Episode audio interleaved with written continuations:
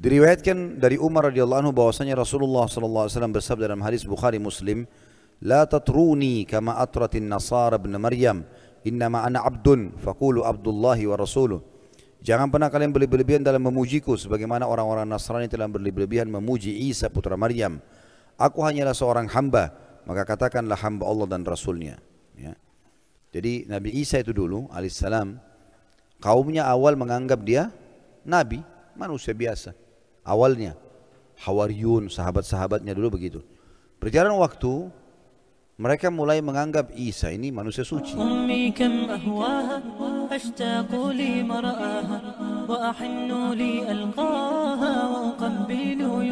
Dan lahir tanpa ayah.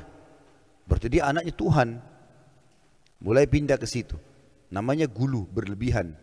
Akhirnya memposisikan Nabi Isa AS bukan lagi pada posisinya sebagai utusan Allah saja tapi sudah luar biasa sampai pada tingkat yang menganggap Isa dan ibunya Maryam alaihissalam adalah Tuhan. Awalnya tidak, tapi lama-lama ke situ. Awalnya cuma oh ini orang soleh ini nabi. Oh akhirnya mulailah di di di diinterpretasikan, dijabar-jabarkan. Nah ini kayaknya dia lahir tanpa ayah berarti anaknya Tuhan nih. Nah berarti ya, supaya kita tidak lupa buat patungnya. Sekarang orang Nasrani banyak tidak sadar, mereka bukan lagi sembah Allah, bukan juga bahkan sembah Nabi Isa, tapi sembah apa? Patung, ditaruh patung di situ. Mengatakan itu patung Nabi Isa, patung Maryam. Patung, nggak ada hubungannya sebenarnya. Tapi seperti itu. Dan apa bedanya dengan kaumnya Nabi Nuh? Yang tadinya buat patung, awal-awal diminta-minta, lama-lama akhirnya disembah. Gitu. Sementara Nabi Isa alaihissalam berlepas tangan dengan itu ya. Saya nggak tahu sudah pernah saya bacain belum dalam surah Al-Maidah ayatnya.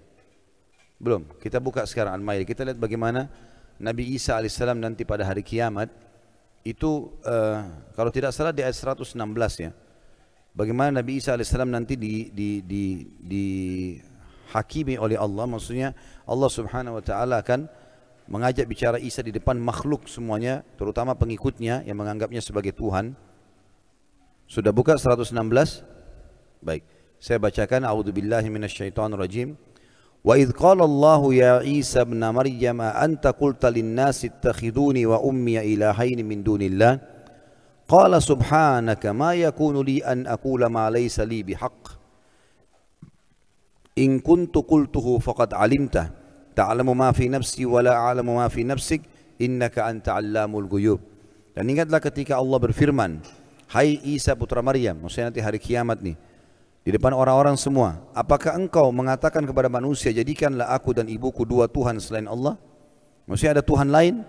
Ya, Trinitas yang mereka bilang itu.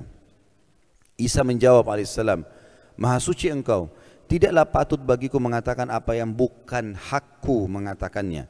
Jika aku pernah mengatakan maka tentulah engkau mengetahui apa yang ada pada diriku dan aku tidak mengetahui apa yang ada pada diri engkau. Sesungguhnya engkau maha mengetahui perkara-perkara yang gaib. Lalu Nabi Isa mengatakan 117-nya, "Ma qultu lahum illa ma amartani bihi an ibudullaha rabbi wa rabbakum wa kuntu alaihim shahidan ma dumtu fihim falamma tawaffaitani kunta antar raqib alaihim wa anta ala kulli syai'in shahid."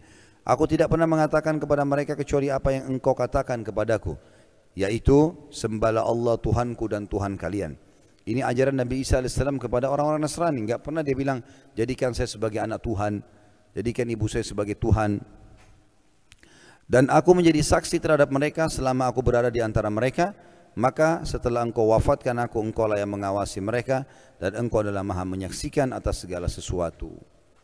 Jadi ini nanti pada hari kiamat pernyataan Allah subhanahu wa ta'ala yang akan disampaikan kepada Isa alaihi salatu wassalam.